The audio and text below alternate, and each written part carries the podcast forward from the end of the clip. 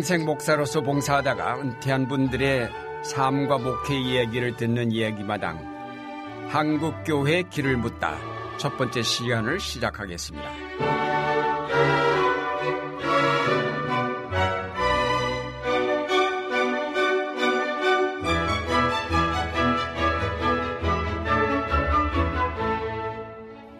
진행을 맡을 안동교회 원로 목사 유경재 이교회 원로 목사 김태복입니다. 김 목사님 안녕하세요.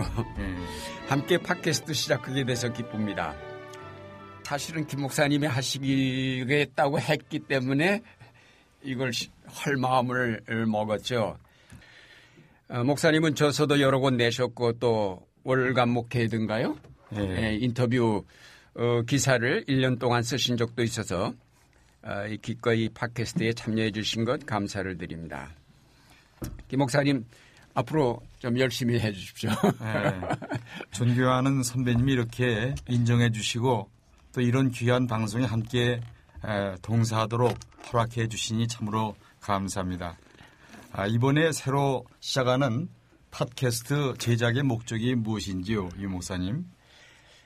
은퇴 목사들 모임에 참석하면서 평생 묵묵히 목회나 혹은 학자로서 봉사하다가 정년이 되어 가지고 은퇴한 훌륭한 목사님들을 보면서 저들의 삶의 얘기를 기록으로 좀 남겼으면 좋겠다라는 생각을 하고 시작할 마음을 갖게 됐죠.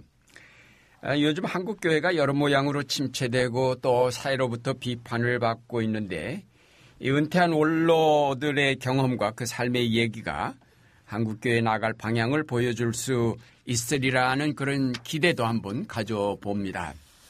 예, 팟캐스트 표제를 한국교회 길을 묻다로 정하셨는데 왜 그렇게 정하셨습니까? 예, 이 표제 생각하느라고 여러 가지 생각해 봤는데 그 나는 꼼수다를 따라서 나는 은퇴 목사다 이런 것도 생각을 해보았지만은 약간은 좀 문제가 있겠다 싶어서 한국교회 길을 묻다로 정했는데 한국교회가 7, 80년대를 거치면서 성장했지만은 21세기 들어서면서 길을 잃은 것 같습니다. 더 이상 이제 성장 지향 목회가 먹히지 않으면서 또 내부적으로 여러 가지 문제를 안게 되었고 밖으로는 신뢰받지 못하는 교회가 되었습니다.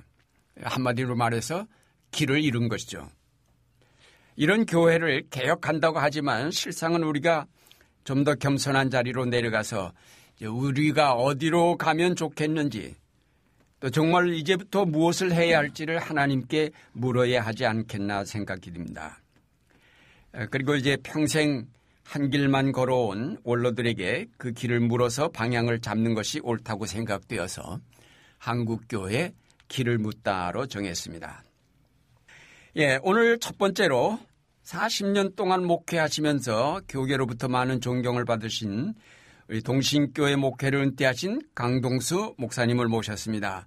우리 강 목사님은 1964년 장신대를 졸업하시고 또 66년 목사 안수를 받으신 다음 10여 년 부교역자 사역을 하시다가 1976년부터 총회 파송으로 이란에 3년 동안 선교사로 가서 활동하셨고 그 이후 미국에서 10년 해외 목회 그리고 포항 북북교에서 2년 동신교에서 16년 사역하시는 등 40년 성역을 마치시고 2006년 말에 은퇴하신 훌륭한 목사님인데 목사님 반갑습니다. 안녕하세요. 감사합니다. 이렇게 모시고 40년 목회를 회고하면서 위기를 만난 한국교회와 목회자들이 어떻게 바르게 사역할까에 대해서 인터뷰하는 시간 어, 허락해 주셔서 대단히 감사합니다. 목사님 팟캐스트에 대해서 뭐 들어보신 적 있습니까? 예, 방금 더 들을 거 있습니다.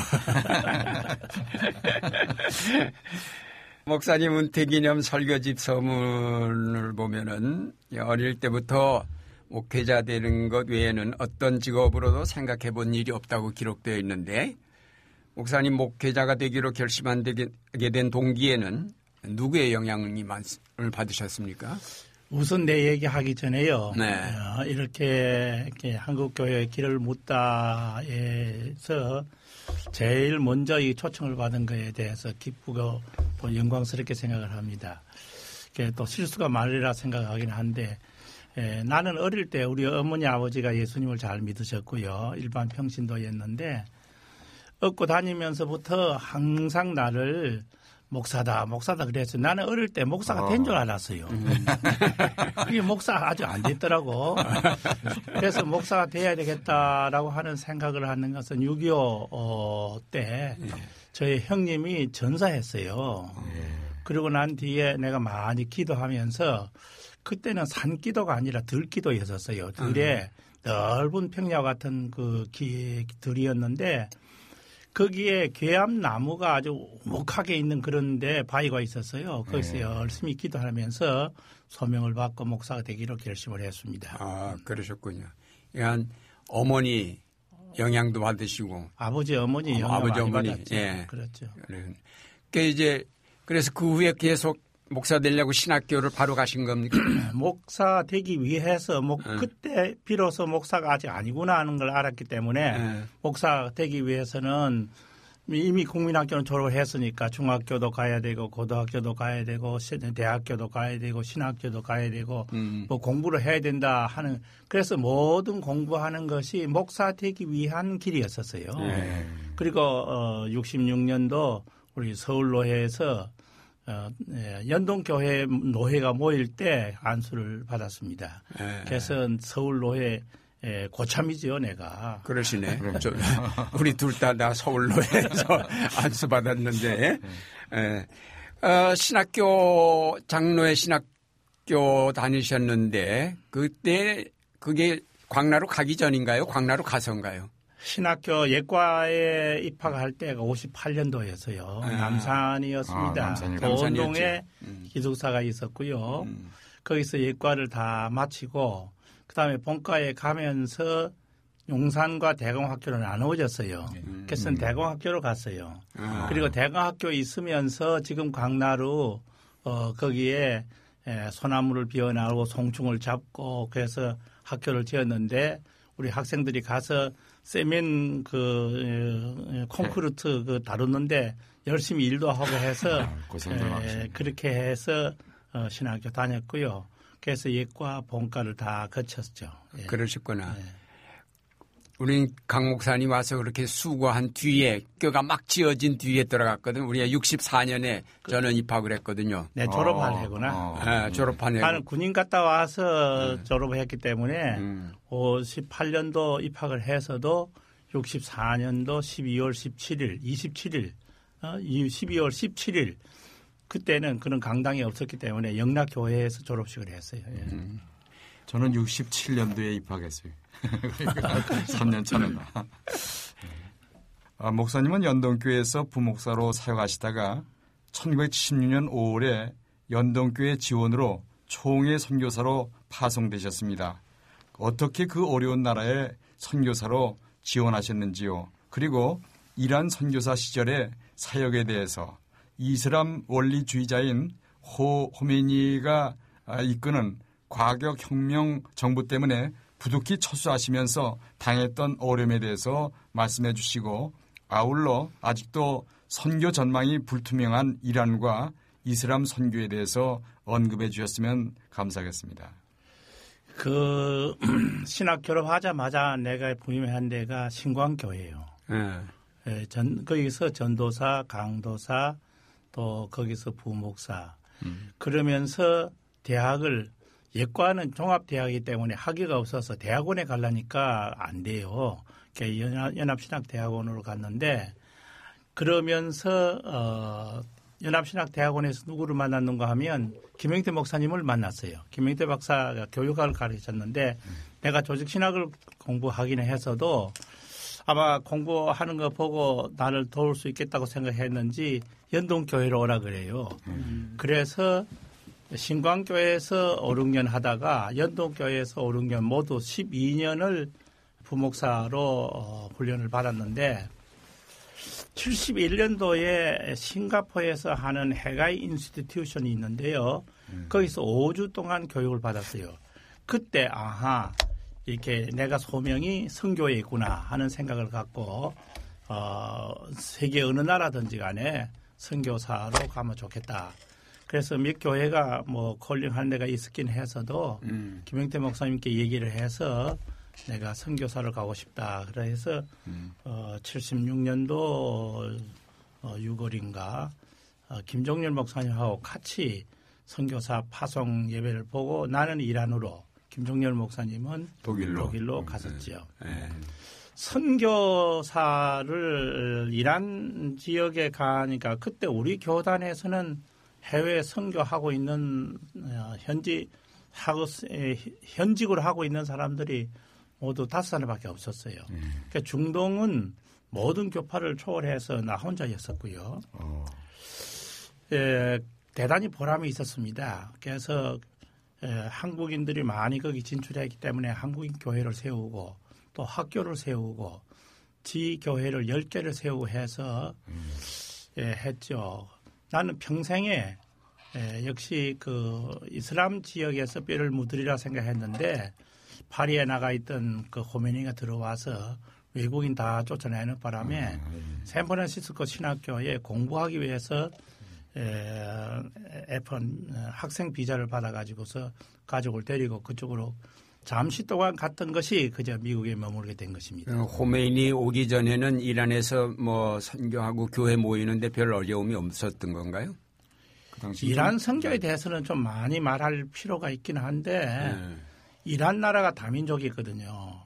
특별히 거기에 아시리안이라든지 또 알메니안이라든지 이런 사람들은 100% 신교입니다.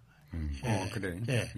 그리고 가장 그 사람들이 머리가 좋기 때문에요. 그 사람들이 없으면 나라 운영이 안 돼요. 그래서 모든 기술 방면에는 거의 다 알메니안, 아시리안이에요.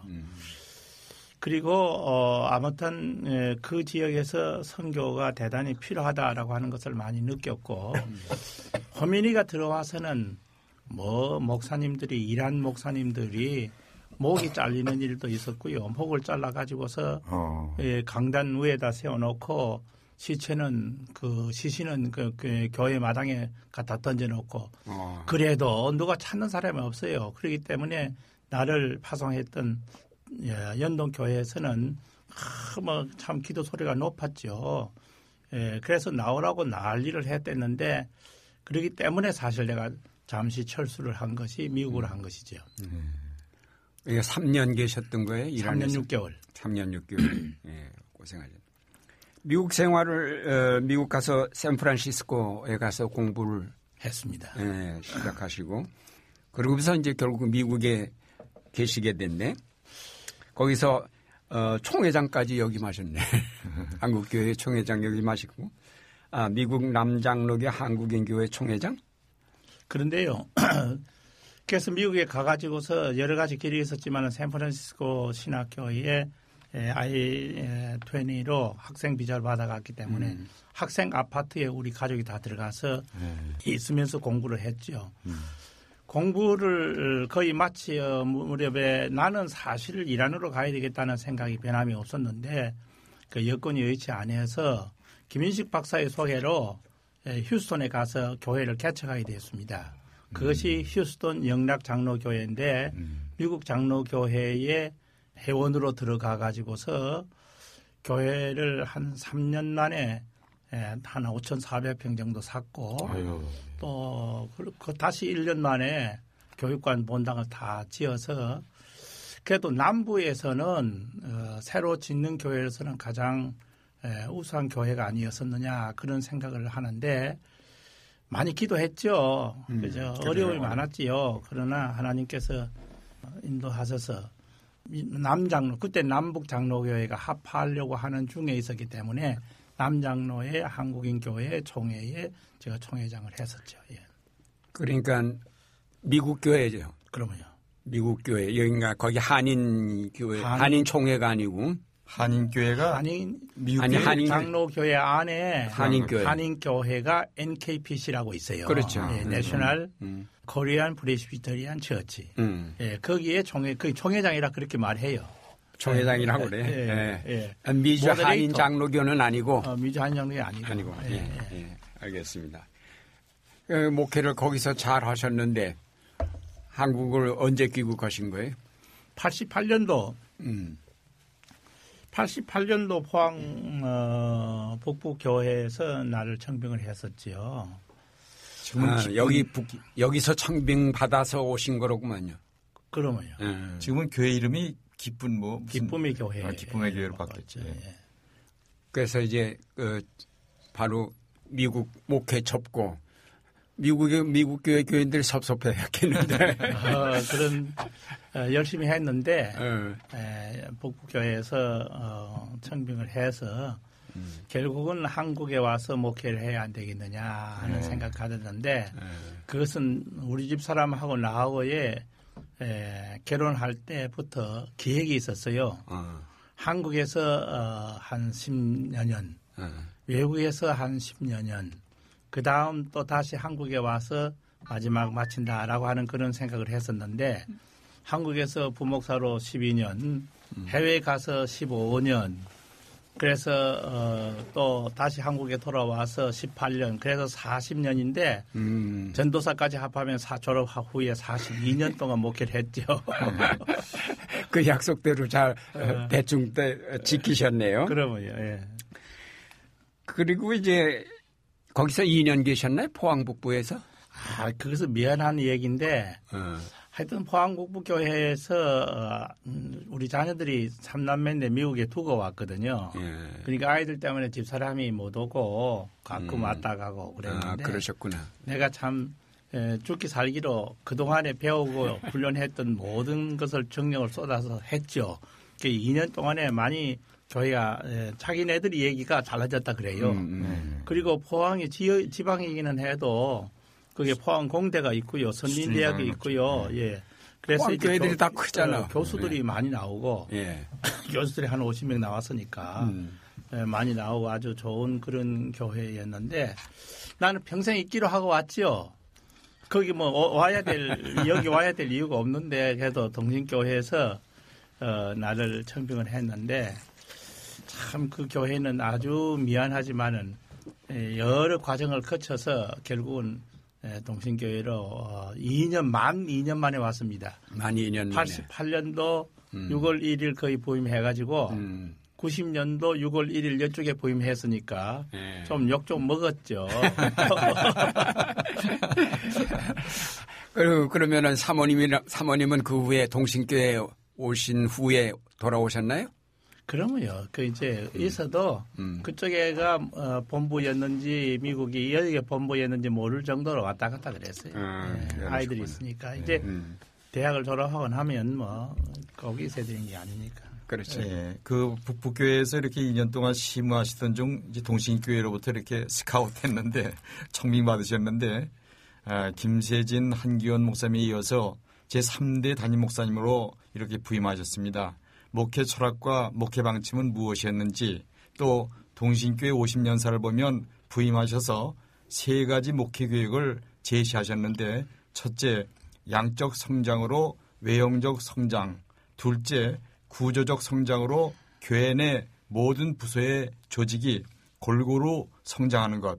셋째, 질적 성장으로 그리스도인의 신앙 성장이 그리스도를 본받아 거룩한 삶에 이르게 하는 것이라고 이렇게 말씀하셨습니다. 또한 이 세 가지 성장이 교회 울타리 안에 머물러 있는 것이 아니라 교회 성장과 더불어 교회 밖 지역사회 더 나가서는 한국교회 세계 선교까지 이렇게 발전하는 것이라고 말씀하셨습니다. 상당히 의미 있는 목회 방침인데 그에 대해서 말씀해 주시고 심호하시는 동안 이 에, 처음 설정하셨던 목회 방침이 과연 은퇴하실 에, 즈음에 어떻게 발전하셨는지에 대해서도 말씀해 주셨으면 감사하겠습니다. 아유 감사합니다. 장구하게 이렇게 말씀해 주셨는데 에, 동신교회에 와서 첫째로는 그 몇 가지 질문을 포함하고 있는 것 같은데 하나는 목회 계획이거든요. 목회 계획을 미국 장로 교회가 두 교단이 이렇게 남장로회 북장로회가 합해질 때 그 과정에서 교인들이 1년에 한 7만 명 정도 줄어졌어요. 계속 줄어지는 거요. 그러니까 신학자들과 또 목회자들이 함께 모여서 1년 동안 연구를 했어요. 어떻게 하면 되겠느냐. 그래서 그 매뉴얼을 만들었는데 교회 성장을 위해서 그래서 racial ethnic 그 소수민족 어 그룹의 대표로 그걸 실천하는 그 일에 내가 관여를 했어요. 음. 왜냐하면 내가 아세아 교회 회의에 회장을 2년 동안 했으니까 음. 회장 자격으로서 거기 들어갔는데 거기 보면 그 계획이 나와요. 교회 성장이라고 하는 건 첫째 양적 성장, 음. 양적 성장, 두 번째가 질적 성장, 세 번째가 구조적 성장. 음. 그래서 그것을 접목을 포항북부교회 와서도 시작을 했고 동신교회에 와서도 했어요. 5개년, 5개년 계획을 세우는데 음. 그래서 양적 성장을 어, 위해서는 어, 동신교회에 와서 아주 많이 노력을 했고 교인 점잖은 교회니까 잘 이렇게 호응을 해 주셨어요.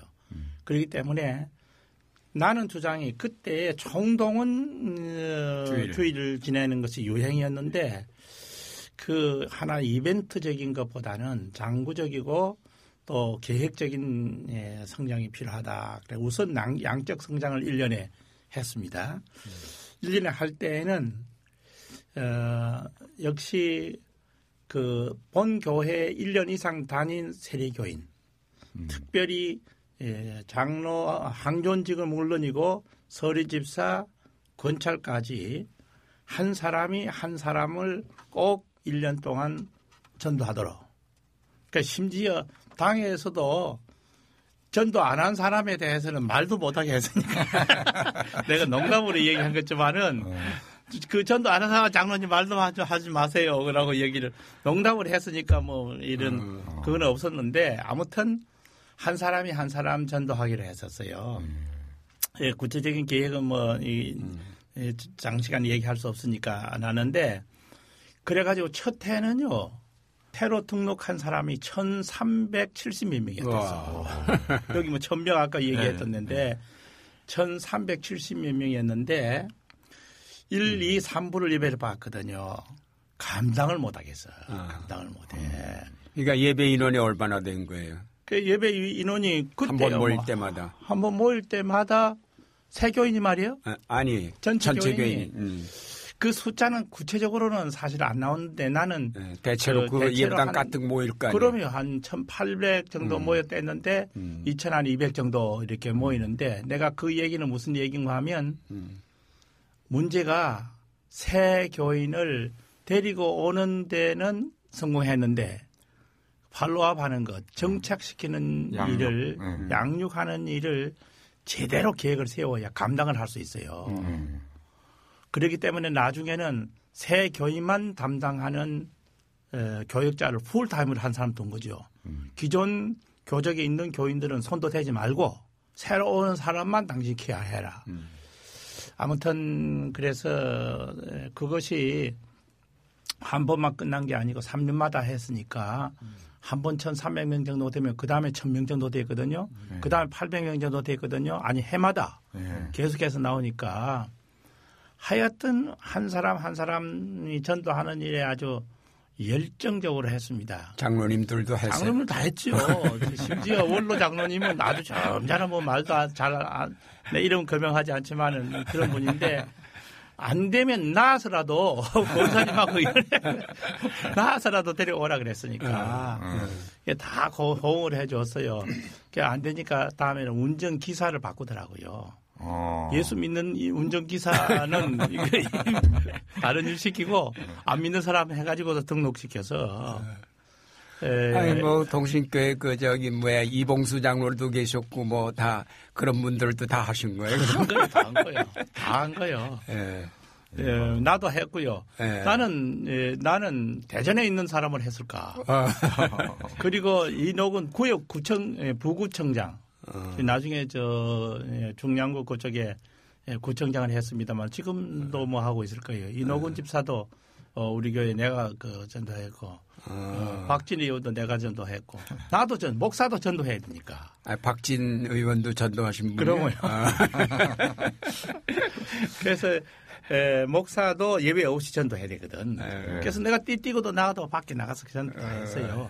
아무튼 그것이 양, 양적 성장 운동이고 음. 그렇게 갖다 에, 교회에 초청을 해 놓은 사람들을 그 다음에는 질적 성장이거든요. 양적 성장에는 사실상 뭐뭇이 속하는가 하면 교세 확장, 또 재정 확보, 그 다음에 공간 확보, 이 부동산까지 다 포함되는 거거든요. 그 다음에 질적 성장은 질적 성장은 사실 그 영성 개발입니다. 자기 영성 개발.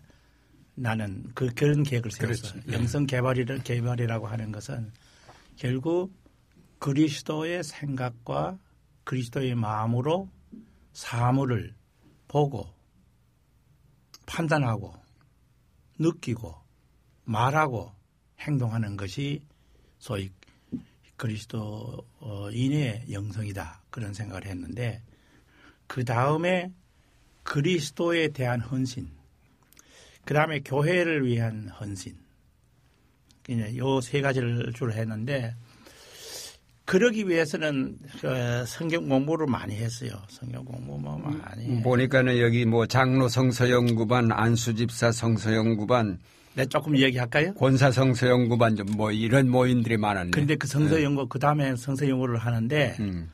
재료는 내가 만들었어요. 어, 직접 본인이 만들어야 교제를 교재를 교재 시장에 많은데 뭐 베델 성서 연구 뭐 있고 뭐다 이것저것 그런 게 있었을 많은데 때. 음. 내가 그런 것들을 다 인용도 하고 참고를 해서 만들어야 음. vitality가 있어요. 네. 소위 그 생동감이 있고 음.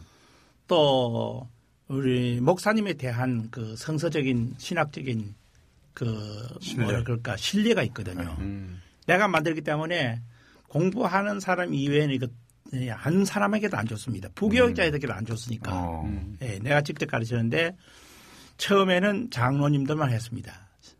장로님 위에는 클래스 못 들어오게 했어요. 딱 15명 딱 정하는데 클래스 못 들어 90분 동안 하거든요. 어. 그래서 10, 10 분 늦으면 못 들어오게 했습니다. 야, 문 열면 들어오라 그러긴 들어오라 들어오라 그러는 건 거짓말이다. 들어오지 말라. 그리고 이것을 10번을 하는데 10, 12번을 해야 되는데 하여튼 10번 하는데 두 번 결석하면 그 다음에는 탈락이 나오지 마라. 아, 그러니까 절대로 안 늦어요. 엄격하게 하셨고. 엄격했습니다. 재수해 그만. 그래서 죄수해서 하여튼 두 번 결석하고 난 뒤에 세 번째 들어와서 문을 두드렸는데 들어오면 들어오면 오라 그러지. 그러나 사실상 체면상 오라 그러는 건 진짜는 아니다. 그러니까 아예 첫 오리엔테이션 할 때부터 그렇게 했어요. 장로님들은 장로님들만 한다 그랬거든요. 그래서 음. 그런데 장로님이 장로님 할 때 안 하면 안수집사 할 때 해야 됩니다. 어. 예. 그래서 그러니까 장로님 할 때 같이 하는 게 좋아. 그러니까 막 기를 쓰고 오는 거요. 그리고 안수 집사는 안수 집사만 했거든. 예. 가- 장로 안수 에, 못한 사람은 그걸 오고 그 다음에 권사도 권사님만 했단 말이에요. 근데 장로님 네 분 같이 합시다. 그러더니 네 분은 그 부인들 할 때 권사님들 권사님들하고 그래서 아마 98%는 다 했을 거예요. 그러면은 일주일에 그 시- 성경 연구반들이 다 있었던 거예요? 다 있었죠. 장로반, 권사반, 아니죠. 안수집사반. 그게 포항에서 그렇게 하고 나니까 한 주일에 다섯 클래스를 하니까 글쎄 말이에요. 교수반, 예? 음. 교수반, 교수 부인반, 음. 그다음에 그다음에 또, 예, 저 선인대학 교수반, 그다음에 왜 교수들만 또 가지고 노냐 그래가지고 저쪽에 그 교인반, 교인 낮에 반, 밤에 다섯 반을 하니까 목이 견디를 못해. 못 견디시죠. 예. 목이 견디지를 못해. 그래서 여기는 평생 또 해야 되니까 소위 슬로우로 해서 천천히 했습니다. 그러니까 장로반 다 끝나고 난 뒤에 안수 집사반 그러면 대개 한 텀이 어느 정도였어요? 12주. 12주. 12주. 짧게 하셨구만. 짧게만, 예, 예. 딱 12주만 했어요. 뭐그 그러니까 대개 그 성서 연구를 어떤 방식으로 그러니까 그 뭐 구원 사례를 따라서 성서 연구 내가. 만든 예. 그 자료를 안, 안 했는데, 예. 에, 그거는 나한테 배워가지고서 다른 사람이 바로 전달 교육을 못해요. 음. 너무 어려워. 음. 그 나만 가르칠 수 있어. 근데 부목사들도 교육 목사 내가 정할 때는 할 수 있도록 교육 목사를 장로반에 참석시켰어요. 예. 공부시켰어요. 그런데 거기는 아, 예, 조직 신학적인 제목의 아이템으로 아. 쭉 했어요. 아, 열두, 열두 예, 개로 나누어서. 열두 개 나누어서. 아. 예, 그렇게 하니까 스- 성부, 성자, 성령, 성, 어, 교회, 성교, 음. 어, 성서, 어, 신행, 뭐 이렇게 좀 네. 종말론까지 그렇게 다 나누시고. 했어요. 네. 제 2단계가 성서입니다. 음. 2단계 성서인데 아무튼 그 너무 뭐 지금 현재 그 구체적으로 얘기하기가 그렇고 음. 세 번째가 구조적 성장입니다. 예. 구조적 성장은 예, 첫째 세 가지를 포함시키는데 하나는 교회에 등록되어 있는 모든 인력을 활, 극대화할 수 있도록 다시 말하면 다 교회 어느 부분이든지 일할 수 있도록 하는 것이 첫 번째고 두 번째는 재정을 효, 효율적으로 사용할 것. 개- 재정을 효율적으로 우리 그래서 내가 좀 쓴 글이 있는데 한국 교회의 재정 사, 사용 소위 그 20억 이상 되는 돈을 어떻게 사용했는가 음. 사실 몇 군데밖에 없거든 교역자 음. 그 다음에 유틸리티 이제 교회 운영 음. 비그 다음에 프로그램 음. 그 다음에 저 그거 어, 직원들 음. 인건비 그 다음에 나가는 게 아울리치거든요. 음. 그런데 아울리치가 나가려고 하면 세이브 할 때가 바로 두 군데밖에 없어 프로그램하고 음. 또 그, 저, 뭐라 그러냐 두 가지 두 가지밖에 없는데 운영 운영비하고 세금 뭐 깎자 그러겠어요. 그러니까 이걸 아껴야 되는 게 먹는 거가 먹는 거 상품 주는 거 이거 뭐 하지 말자. 음. 이게 미국 교회도 그래요. 미국에서도. 먹는 것도 사실 회의할 때 자기 돈 내가 먹지. 예. 이, 이 거기서 다 대접하는 사람 아니에요. 예, 미국에서 많이 배워오셨네. 그렇지. 내가 사실 총회에도 좀 이런 걸 기여하고 싶은 좋은 생각이에요. 그래. 예. 졸업식 할 때도 밥 먹겠느냐 그래가지고 세브란시스코에서도 법- 다섯 사람 우리가 식구 참석하겠다 그러니까 식사하겠느냐 식사한다. 그거 얼마나 좋, 좋아. 그런데 다른 사람이 와서 나를 대접했거든요. 나, 나가서 밥 먹고. 음. 그러니까 나중에 졸업장 보내기 전에 비일이 먼저 왔어. 다섯 명분을. 다섯 명분 안 내면 졸업장 안 보낸다. 왜냐하면 너 때문에 해놨다가 내버렸거든. 그렇지. 철저한 사람들이네. 그러니까 총회도 그렇지요. 노회도 그렇지요. 노회, 그, 노회에, 예, 커미티 모이는 것도 뭐 먹겠냐 딱 물어가지고요. 자기 돈 내가 자기 뭐예요. 음. 그 목사님들도, 에, 그, 그, 다 교회에서 필요한 예, 비용을 주고 또 생활비도 다 주는데 거기 가서 대접받는 거는 다거 아니냐. 그래서 돈이 있는 미국 PC USA 같은 데는 돈이 얼마나 많아요. 그래도 굉장히 전략한다고 교회. 그렇게 많이 절약하셔서 결국은 이 선교비나 그래, 그래야 사회봉사 뭐 이런 쪽으로 그래야 대기 예산에 얼마나 쓰셨습니까? 한 30% 정도 생각. 어, 많이 쓰셨네. 많이, 예. 많이 하죠. 예. 아니 우리 동친교회는 지역 사회에 봉사하는 것만 해도 어. 어 1년에 한 2억 정도 쓰니까. 거기 청계 천변 부근지 그리고 옛날에. 음. 지 우리 교인들 케어하는 거 말고 음. 지역 사회를 아까 내 새교인 care하는 교역자 full-time 뒀다 그랬죠. 음. 그런데 지역 사회에 봉사하는 일만을 위해서 교육자 풀타임 한 사람 하나 더 썼어요. 두셨군요. 어춘수 목사. 음. 어춘수 목사 그 일 했어요. 그러니까 심지어 예수 아멘 그저그 예, 쪽방 있잖아요. 음. 또 거기 예, 창녀촌이 있잖아요. 음. 그때 그래. 요즘도 있어. 있는데 그런 사람들이 어떤 때 아기를 낳았는데 이뭐 호적도 올릴 수 없는 거. 그래도 사람은 다행인데 또 죽어 놓으면요 장례 허가도 안 나는 거야. 음. 이런 거 다 그 지역사회 봉사하는 데서 다 한 거예요. 그리고 지역에 있는 사람들이 불교인이든 뭐 미신 믿는 사람이든 안 되면 뭐 점쟁이든 간에 아파가지고서 음. 병원에 입원하면 그래도 꽃을 사가지고 가든지 돈을 가지고 가든지 가서 가서 왔으니까 아무튼 재정 음. 그 다음에 교, 에, 교인의 인력 그 다음에 세 번째가 공간 활용이거든. 그래서 공간에 그 있는 거 뭐 다 활용 다 했죠. 그래서 이 구조적 성장할 때 뭘 했는가 하면 남녀 선교회가 굉장히 많이 발전했어요. 음. 남녀 선교회 에, 임원들 전체 수련회를 가지고 금년에 뭐 하겠느냐 전체 할 때 다 하니까 아무튼 그 너무 얘기를 긴 그- 구체적으로 한것 같아서 그러니까 구조적 성장이라는 단어 자체도 스트럭처럴 그라우스 예 아, 그게 이제 영어에서 사용한 맞아.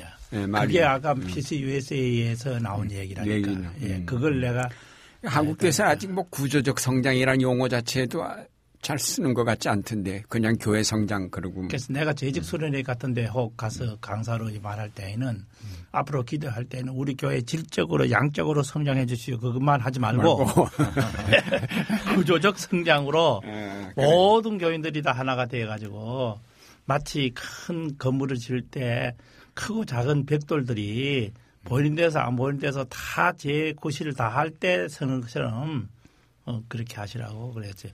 그 다음에 하나가 아까 네. 질문 중에 내가 얘기하고 싶은 게 있었는데 철학이 뭐냐 그런 얘기 했거든요. 예. 소위 그 어, 목회 철학을 에, 얘기할 수 있는 기회가 몇 번 있었어요. 첫 번째는 개방적 사상입니다. 나 개인은 신학 사상에 대해서는 모든 사람들이 열려 마음을 연다. 마음을 연다. 음. 예, 뭐, 뭐 멀투만 뭐, 헬, 네, 뭐 소위 그 희망의 신학 같은 것도 그 우리가 받아들일 수 있는 게 어려워요. 어려운 거 많이 있어. 아, 몰트만의 경우는 만유 권론까지 나가니까 그런 거 받아들이기 어렵겠지. 어려, 웠다고 예. 그리고 또 발트 같은 것 음, 봤던 사람도 몰트만까지는 못 갔지만 하여튼 그게 그렇죠. 쉽지 않다고 예. 그러기는 하는데 그래도 그런 나름대로 그 사람들이 생각하는 것에 대한 의미를 부여하고 그걸 개방해서 나도 그걸 어, 수납을 하는데 믿는 것하고는 다른 겁니다. 그렇죠. 예. 예. 그 다음에 두, 두 번째는 음. 어, 소위 개혁 정신입니다. 음. 장로 교회는 계속적으로 이 기고화되어 있어는 안 되거든. 예. 예, 그렇기 때문에 교회 굳어지면 안 예, 되는 거죠. 교회라고 하는 것은 하나의 도구인데 좋은 도구가 나오면 나쁜 도구는 깨야지, 그렇지. 버려야지. 그렇지. 예, 그- 그게 잘안 돼서 문제죠. 예. 그러니까 농사 짓는데도 농사 짓는데도 예, 못 심는 거 그 좋은 기회가 나오면 그 전에 하던 거는 간둬야지. 예. 그러니까 소위 equipment나 예. tool이라 그러잖아요 교회가 예? institution이라고도 하고 이거는 바꿔줘야 되거든. 나는 그렇기 때문에 장로님들이나 또 부목사님들이 이렇게 합시다 아이디어 내는 것을 한 번도 내 기억하는 대로는 노 그런 적 없습니다. 음. 해보자. 그래서 개혁 사상, 어, 저 개방 사상, 소위 그 개혁 시, 에, 개- 개혁 정신. 그 다음에 세 번째가 그러나 나는 우리 자신은 보수적 생활. 생활은 새벽 기도하는 거. 보수 보수적이어야 된다. 음. 또 복음적이어야 된다. 음. 에, 라고 하는 것에 대해서는 그는 뭐 생활에 그래서 술 담배 하거나 뭐 새벽 기도를 안 한다거나 뭐 음. 꼭 새벽에 기도해야 예수님 하나님 살아 예, 새벽에 뭐뭐 듣나 그렇게 말할 수는 있지 술 담배에 대해서도 나는 정죄는 하지 않지만은 네. 아. 뭐 하지도 않고 예. 예, 등등에 대한 그래야 그 신앙생활이 제대로 되는 거다 교역자 특별히 그렇습니다. 예, 그래서 그리고 그 다음에 예. 세 번째가 목회 계획 에서 내가 얘기를 하고 싶은 게는 에, 뭐냐 하면 탕의 운영이 나는 지금 내 기억하는 대로 40년 동안 42년 동안 목회하면서 한 번도 화를 내본 적이 없습니다. 예. 특별히 당회에서 당회에서 당회에서 그렇기 때문에 예, 우리 교회 조영도 장로님이라고 하는 분은 내가 은퇴할 때 목사님 17년 여기 계셨는데 한 번도 화나는 걸 못 봤습니다. 예. 어떻게 그렇습니까? 내가 그랬나? 내가 그러고 말았죠. 화낼 일이 없, 없지요. 화낼 일이 왜 목회하면서 다시 화냅니까? 같은 사람이 없었던 게죠. 아니 그것도 사실인데 네. 화내 에, 화낼 일이 아닌, 아, 아닌 거죠. 왜 그러냐? 아, 나는 생각이 신학교에서도 내가 목회 에, 도시 목회도 가르쳤고 우리 장로 신학교에서 우리 총회 헌법도 가르쳤잖아요. 한 10년 가르쳤잖아요. 네. 가르쳤는데 그 학생들에게도 그런 얘기 했어요. 목회를 할 때 제일 중요한 게 몇 가지 있는데 첫째로는 법대로 해라. 법대로 하지 않으면 문제가 된다. 그렇지. 음. 예. 법대로 하지 않으면 문제, 문제가 돼. 법을 잘 하, 법대로 해라. 그두 번째는 법대로 해도 권위 있게 해라. 권위. authority가 당신 뭐 개인의 권위를 안 되면 당회 권위를 하고 당회 권위가 안 되면 노회 권위를 하고 노예 권위가 안 되면 총의 권위를 하고 총의 권위가 안 되면 하나님의 권위를 하라. 하나님의 권위가 권위로서도 안 되면 그거는 음, 뭐할 수 없는 거다. 그건 자기가 죽었지면 죽었지. 그래서 우리 교회도 어떤 여전도에 에, 아주 활발한 어떤 권사님이 사실 안 해야 될 일을 한 거라. 음. 에, 안 해야 될, 될 일을 한 건데 돈 관계인데 음. 그래서 내가 불렀어요. 내가 불러가지고서 그거 어, 내가 들었는데 사실이냐 사실이래. 그러면 어떻게 하겠느냐. 그래서 근신하라 그랬죠. 음. 만약에 자기 옳다 그렇게 하면 내가 당에 내놓겠다 그랬죠. 음. 당의 권위. 내가 개인으로 얘기하는데 아니면 당에 내놓겠다 그랬거든요. 당에 내놓으면 징계 나가는 거다. 음. 그러고 난 이제는 그럼 진- 내가 근신하겠습니다. 그래서 이제 끝냈거든요. 그러고 난 뒤에는 바닥하게 나가는 거지. 자기네끼리 싸우나 교인들끼리 뭐 왁자왁자 하다가도 당회장한테 이른다 그러면 끝나는 거예요.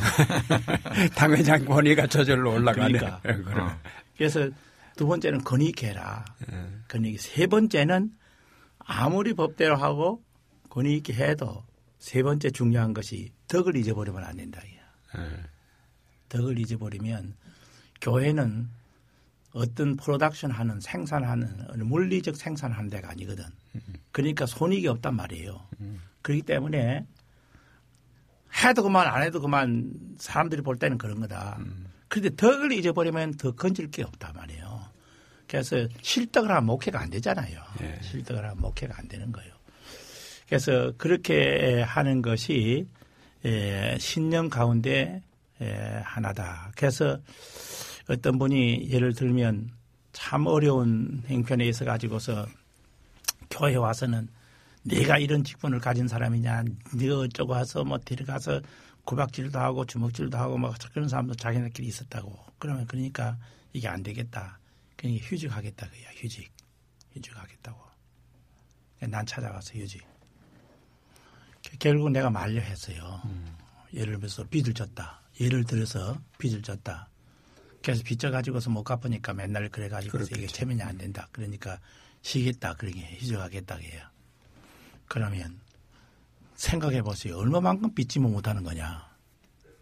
음. 10만 원이냐, 20만 원이냐, 100만 원이냐, 1000만 원이냐. 1000만 원이면 990만 원 어떡하고. 그 한계가 어려운 거다. 그러니까 근신하는 거는 자기 혼자 하고 행정적으로 근신이나 휴직을 하는 거는 이거는 하나님께서 세운 건데 사람들이 그렇게 하는 게 아니다. 그래 얼마 있으면 원로가 되는 거 아니냐. 그런 얘기를 해서 두 번, 세 번 알렸거든요. 그 집은 얼마나 목사님께 존경하는 마음을 하는지 몰라요. 아, 그렇지 않겠어요. 그러니까 덕을 잊어버리면 안 된다, 게야. 덕을 잊어버리면. 근데 그게 이제 동신교회 지금 보면 결국 대형교회 아니야. 예? 대형교회라고 할 수 있는데 그 대형교회를 이제 그렇게 잘 목회하시면서도 그러나 이제 이렇게 교회가 커지는 데 따르는 문제도 있다라고 생각이 드신 적은 없나요? 우리 동신교회는 예, 내가 있을 때 교적에 있는 사람들은 한 6,700대요. 그 나이들까지 모이는 거는 어 그저 한 4천 정도 어 이렇게 되게 모이는데 음 그러나 우리 교회가 대형 교회다 그렇게는 안 봤거든. 왜냐하면 본당도 900명 들어가면 뭐 아주 홀입니다. 그냥 총회를 못 하잖아요. 그래서 대형 교회다 아, 그렇게 생각하기는 어렵고 대형 교회에 대해서 요즘 뭐 인터넷 보니까 한국의 대형 교회 건물 해놓은 거 올라와 가지고서 뭐 쫙 나와 있는데 좋은 의미에서 내놓은 게 아니고 비판적인, 비판적인 의미에서, 의미에서, 네. 내놓은 것 같더라고요. 근데 거기에 동신교회는 끼지 못했구만요. 낄 리가 없지. 낄 리가 없지. 그러나 아 동신교회는 동신교회대로 그 어, 프라이드가 있고 프라우드합니다. 사실은 음. 어, 좀 이렇게 교회다운 교회가 되자 그런 생각을 많이 하고요. 동신교회 자랑할 수 있는 중요한 것은 며칠 전에도 김건수 목사님, 내 후임 목사님 만나가지고 목사님, 나보고 그래요. 목사님. 장영부 성경 공부는 대한민국에서 우리 동신교회가 최고입니다. 그러더라고. 장년부 성경 공부 안 들어가는 사람이 별로 없습니다. 그래요. 예. 장영부 성경 공부를 어느 시간에 하는데? 어, 아침 주일날 아침에. 주일 아침에 주일 주일날 클래스를 쭉 하죠. 네. 그런데 1부, 2부, 3부, 4부 예배를 보고 그다음에 저녁 예배도 5부로 해서 예배를 보고 보는데 4부 예배 볼 때까지 여러 클래스들이 다 하죠. 그래서 뭐 주일학교 같은 것도 1부, 2부를 하니까. 그리고 작년부도 어, 중년부, 청년부, 무슨 부, 교육 오부라 그래가지고서 1부, 2부, 3부 교육 오부라 그래가지고 무슨 반, 무슨 반, 무슨 반 연령별로 쭉 하는데 그게 같은 시간을 하지 않고 이렇게 이렇게 하거든요. 이렇게 이렇게 하기 때문에 다 들어갈 수 있죠. 그리고 교수가 대개 이제 장로의 신학교나 서울 장신이나 예, 시내 음. 예, 보수 교단의 신학교 교수들이 와서 가르칩니다. 교수들이 선생이 돼 가지고 선생이야. 성, 성경 공부반을. 인도했다. 예, 예. 예. 지금도 그래요. 지금도. 예. 예. 옛날부터 뭐 한태동 박사님이나 예. 또 한철아 박사나 이종석 박사나 어, 김영태 박사나 뭐 성경 다 공부 진도하셨구만. 성경 공부가 그런데 이분들이 바쁘기 때문에 거기만 주일날 딱 매일 수가 없잖아요.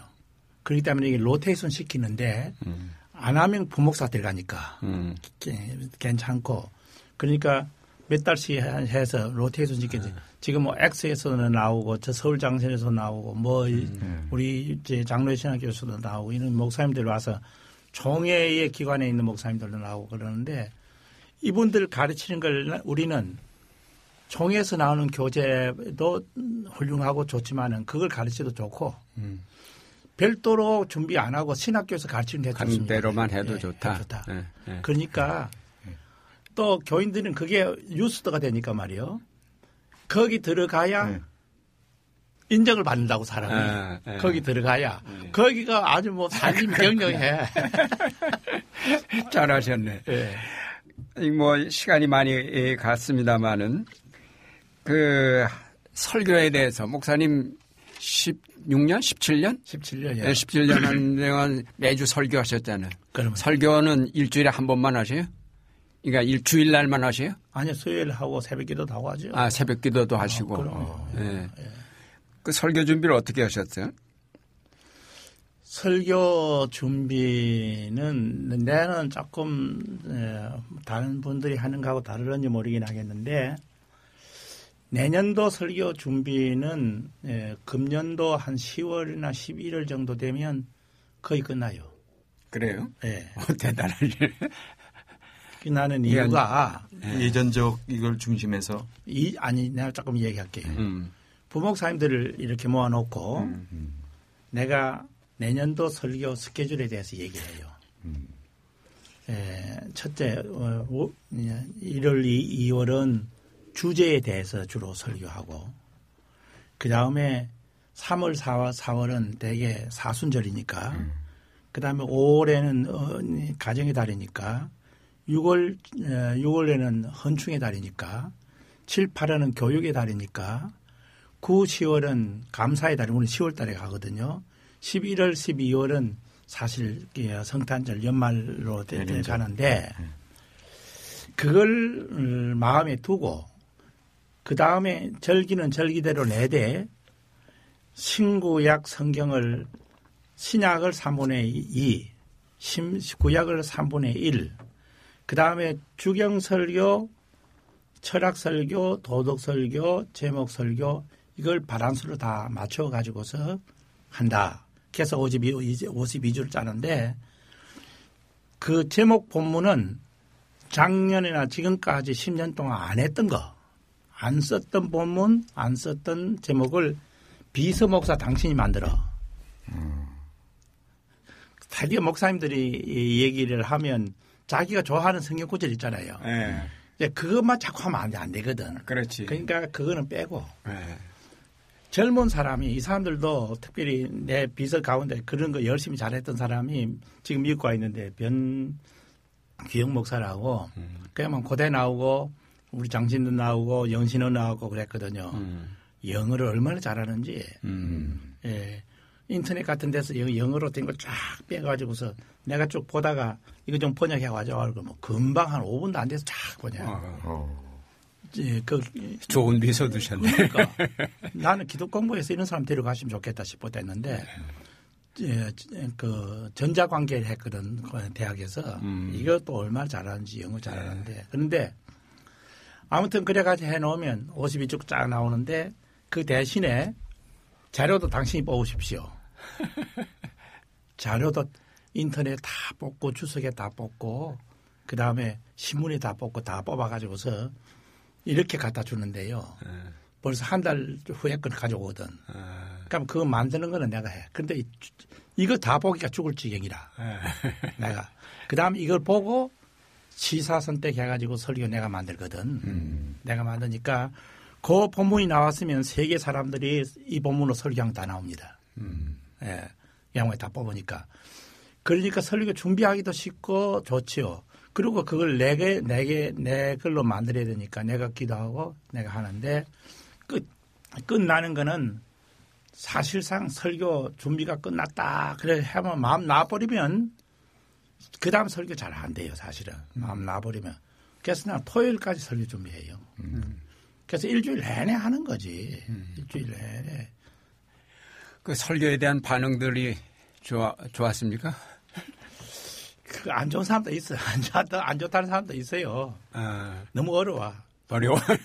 목사님 설교는 내가 좀몇편 읽어보니까 예. 쌈박하셔죠. 정말 정말 예. 대중적이 아닌 것이 문제예요. 예. 네, 뭐 그런 것도 있고 또 약간 그, 그 시대 그 사와, 사회 상황에서 일어난 어떤 사건들, 문제들과 하죠, 하죠. 예, 관계든 관계도 이제 연결시켜 가는데도 좀 어렵지 않나. 그게 이제 교회력 본문 가지고 할 때도 이제 그런 문제들이 있긴 하지만은 뭐 하긴 목사가 준비하기에 따라서 그 교회력 본문 가지고도 그 시대 상황과 연계시켜서 잘 설교를 만들기에 딸린 거라고 보입니다. 예. 그래야 어, 시대성과 절기의 예, 맛이 들어가야 색깔이 나고 음. 소위 교인들이 바- 받아들이는데 에, 그 색은 맛이 있지. 음. 예, 그러기 때문에 참 한 교회에서 10년, 40년 뭐 이렇게 있는 사람들은 참 대단한 분들이요. 김태복 목사님 뭐 좀 여쭤보세요.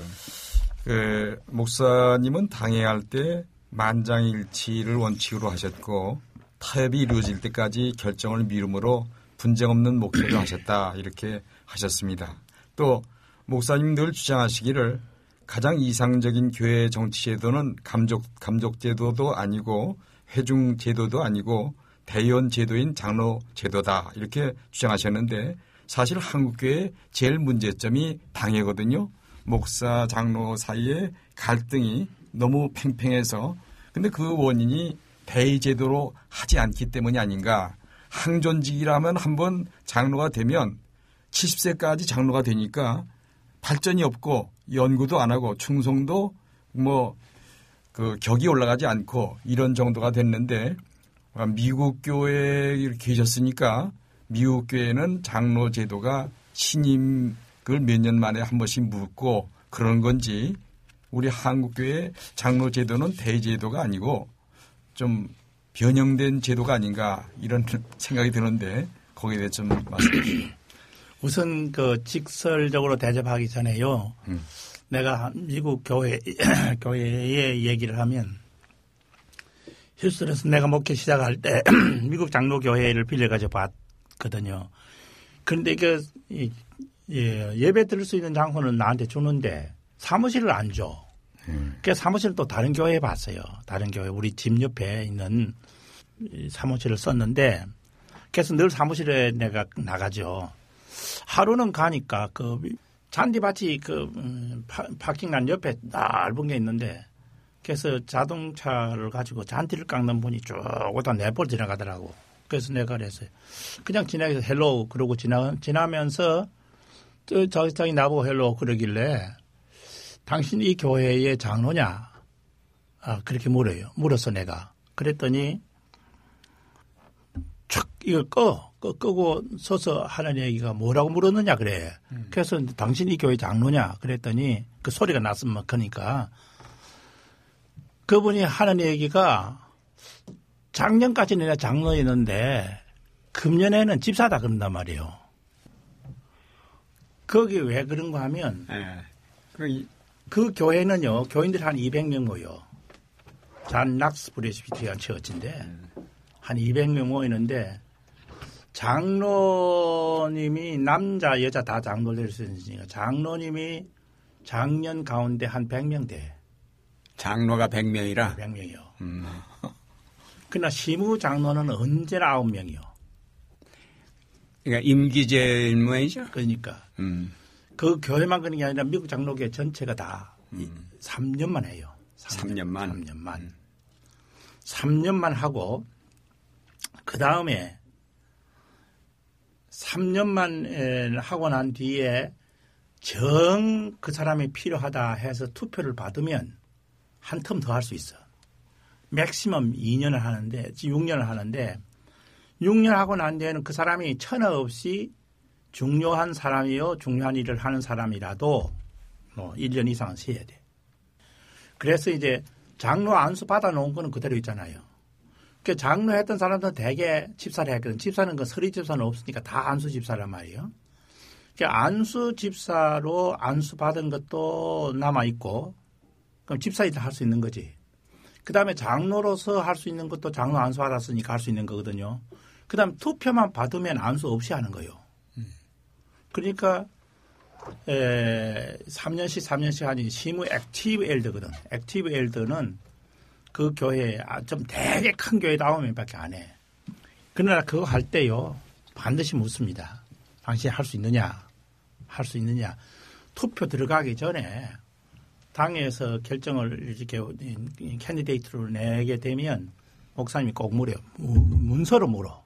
할 수 있느냐? 그렇게 물을, 물을 때 물음에 뭐, 거기에 뭐에 포함되어 있는가 하면 3년 동안 앞으로 내 목회에 전적으로 헌신하겠느냐, 시간적으로, 재정적으로, 그 다음에 신앙적으로나 여러 가지 교회에 돕는 일에 하겠느냐, 사인해야 돼.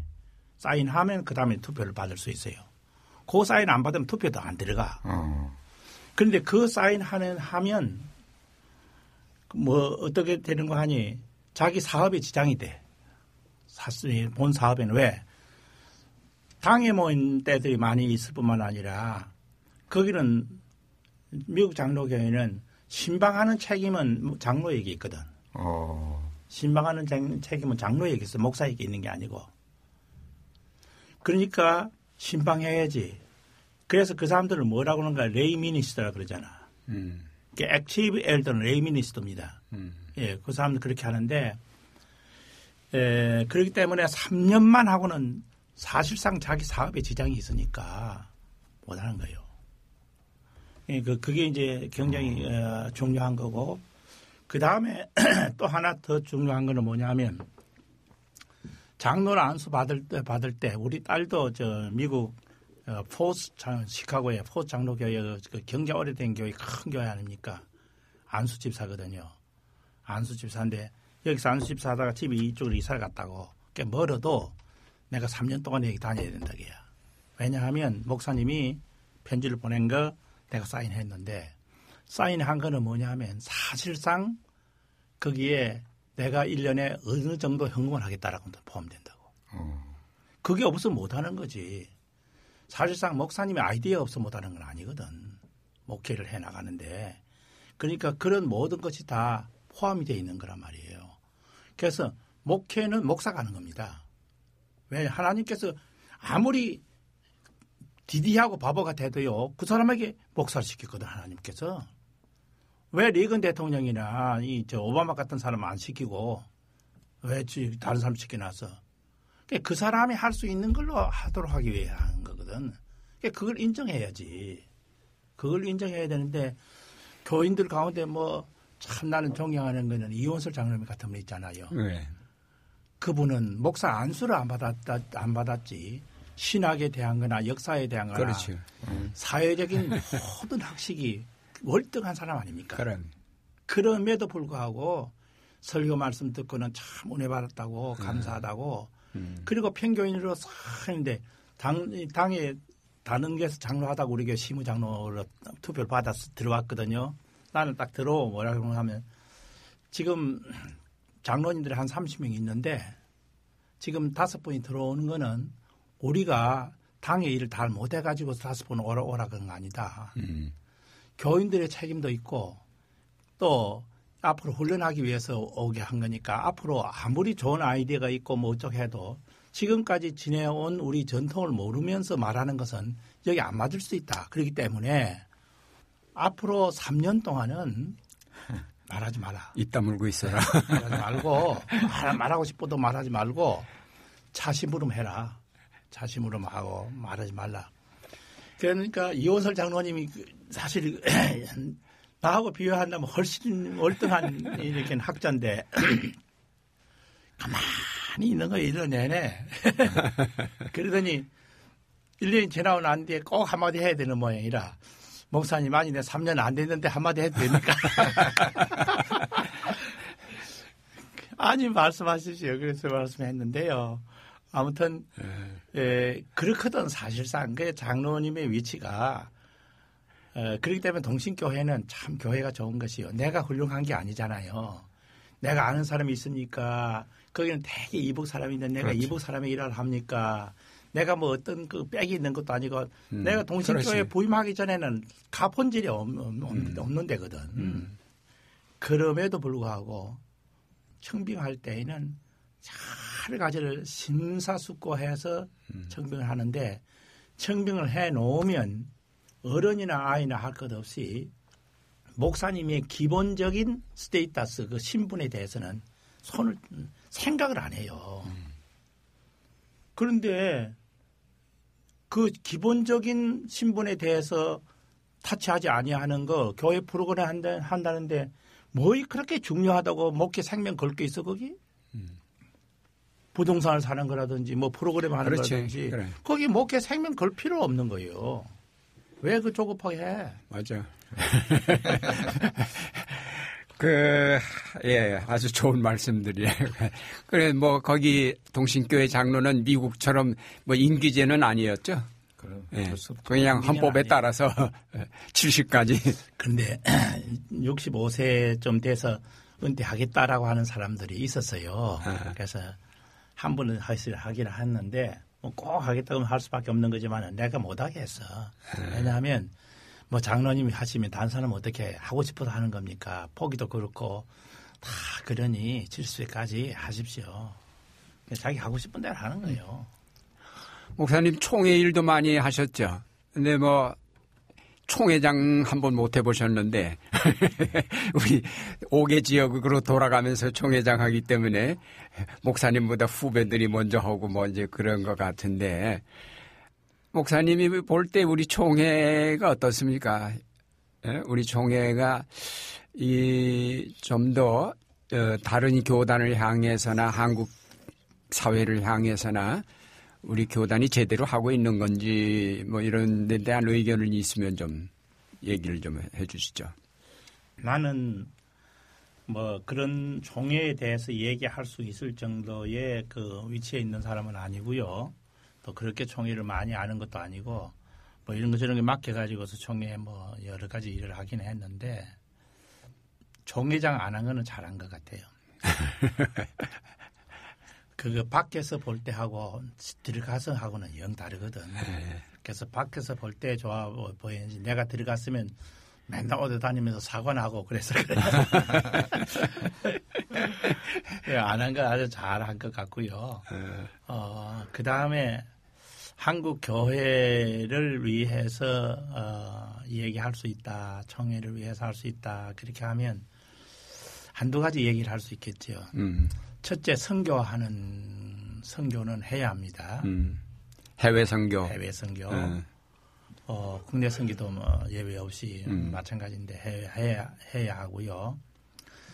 선교할 때 내 신념이 있었어. 나도 선교사를 갔던 사람이 지금도 기국 선교사에 내가 초대 회장을 했고 현재는 또 내가 자청해서 부회장을 음. 하고 있는 중인데 선교사로 가가지고서 8년 동안에 한 번도 한국에 들어온 일이 없습니다. 음. 왔다 갔다 하는 비행기 값도 안 되고 또 거기에 비울 수도 없고 또 그런 시간적 여유도 없고 8년 동안 한 번도 안, 안 들어오고 8년 만에 한 번 들어왔던 게 있는데 그러니까 이란에 가서 3년 동안 3년 반 동안 있어도 한 번도 한국에 안 들어왔죠. 그런데 선교사들로서 생각을 나는 선교사 많이 보내봤잖아요 동신교회에서 선교사가 반드시 생각해야 될 것은 지금 내가 하고 있는 선교가 하나님께서 나에게 시켜가지고 나로 하여금 하게 하는데 어느 교회나 어느 단체가 나를 돕는 것은 얼마나 감사한 일인가.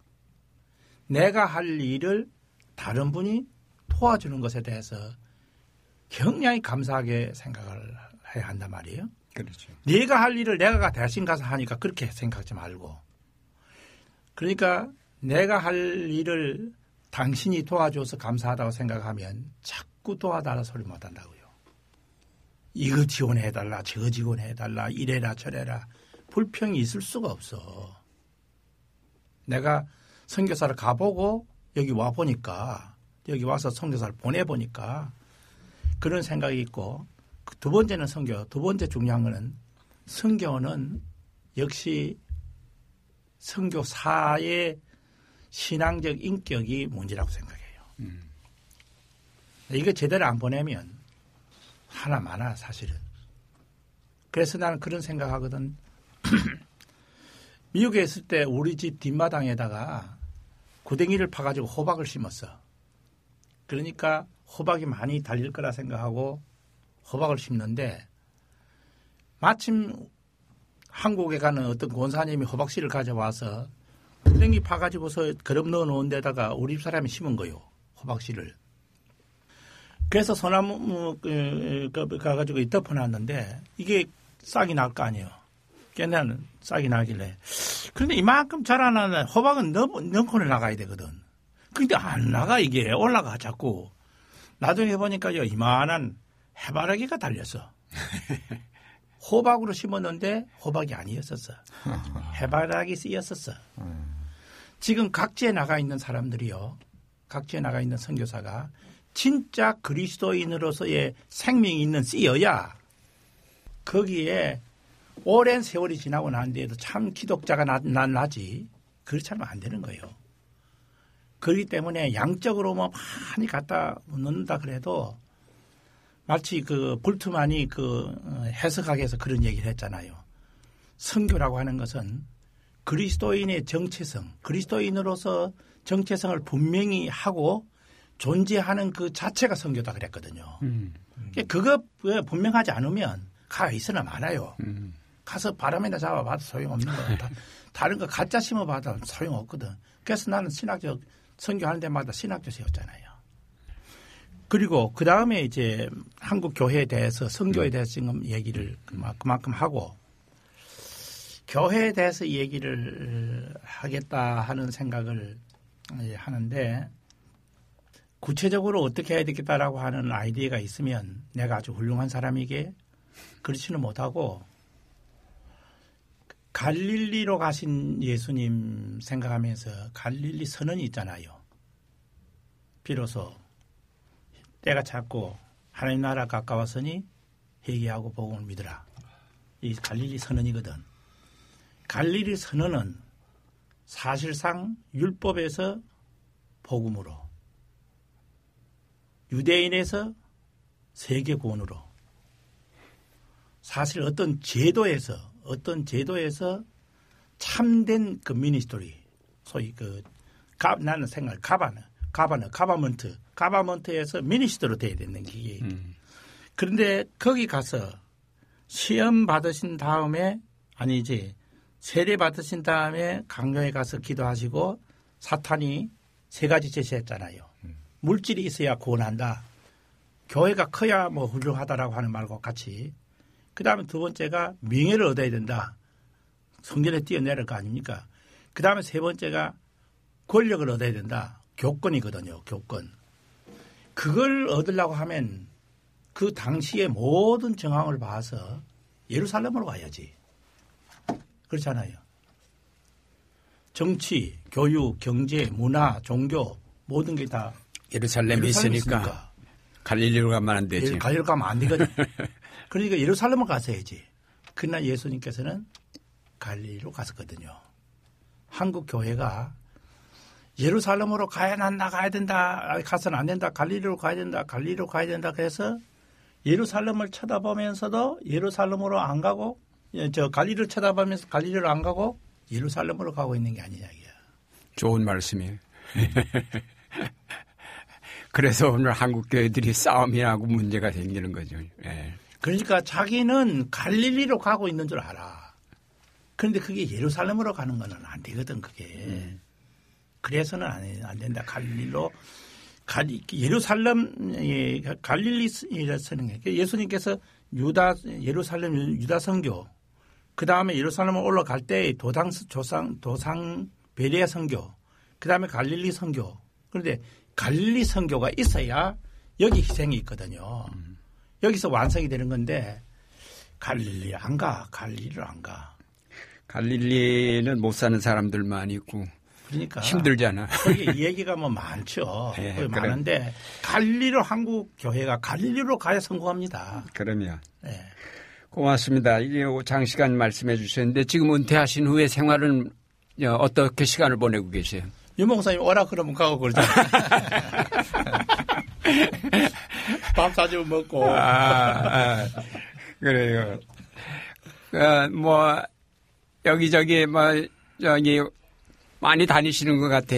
뭐, 물론 이제 자녀들 찾아서 외국, 미국에도 가끔 갔다 오시고 그러는 것 같은데. 뭐, 그, 해봤자죠. 다 네. 해도 되고 안 해도 되는 일들을 그저 가만히 있으면 건강에 좋지 못하니까 왔다 갔다 그렇죠. 하는 거죠. 건강 관리는 어떻게 하셔요? 건강 관리는 우리 집 사람이 하잖아요. 사모님께 감사드려야 되겠네.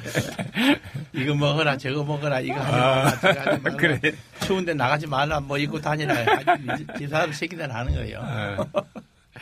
그, 하여튼 잔소리, 뭐, 아, 잔소리, 그게 양식이지 뭐. 그럼요. 그 그렇게 잔소리 해줄 수 있는 사람이 있다는 거 감사하면서 살아야죠 뭐. 그런데 나 요즘 생각하는 것 중에 하나가 네. 어느 곳에 갔든지 모르는 사람인데 같이 앉아 있는 동안에 어느 사람에게서 문자가 내 사, 앞에 있는 사람한테 왔어.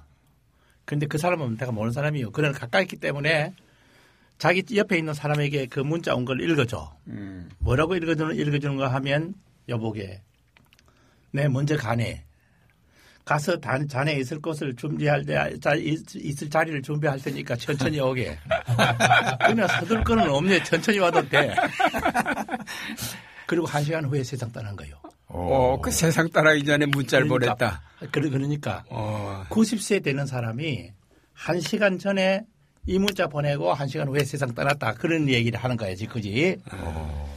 그런 친구가 있는 사람은 행복한 사람이요. 그렇죠. 그래서 나는 두 목사님이 나는 그런 친구라 생각하고 행복해. 감사합니다. 우리 강 목사님이 계셔서 우리가 행복한 거네. 마지막으로 그 이제 40년 목회 목사로서의 상을 가운데서 가장 인상에 남는 것, 또, 또 좋은 추억으로 남는 뭐 그런 얘기거리 하나만 해주시면 좋겠네. 내 보람이 있다고 생각하는 거는 음. 사실상 3년 반이 있지만 이란 선교거든요. 네. 이란 선교는 그 당시 한국인들도 많이 거기 갔지만은 내가 새파란 갓 40이 있잖아요. 갓 40이었는데 에, 일도 많이 했지만은 인간적으로나 또 사역적으로나 행하는 그 모든 일이 아주 참 내 다른 사람은 어떻게 생각하든지 몰라도 나는 굉장히 놀랍다고 생각해. 네. 대사가 부럽지 않다고 생각했거든. 음. 왜 대사가 못하는 일도 내가 했으니까. 네. 그리고 내가 40, 40밖에 안 된 사람이지만은 사실 그 하는 일들은 그렇게 40이라고 생각 안 하고 내가 한 5, 6, 70 되는 사람으로 생각하고 했단 말이에요. 그때 생각하면 참 보람이 있는 일인데 그게 지금 그 교회가 그 학 내가 교장을 했는데 또 음. 교장이나 어, 학교나 그 교회가 지금도 내 이름도 있다 그래. 오. 그게 체인지가 안 되는 거라. 어. 체인지 뭐 때문에 문제가 돼 있을까봐 어. 가만 두는 거예요. 죽기 전에 한번 가보기는 가봐야 되겠는데. 장시간 고맙습니다. 감사합니다. 예. 영광입니다. 예. 예. 첫 방송인데 잘하려 잘. 아, 예, 아주. 뭐 좋은 말씀을 들었고 더 건강하셔서 이제 후배들에게도 좋은 본이 되어 주십시오.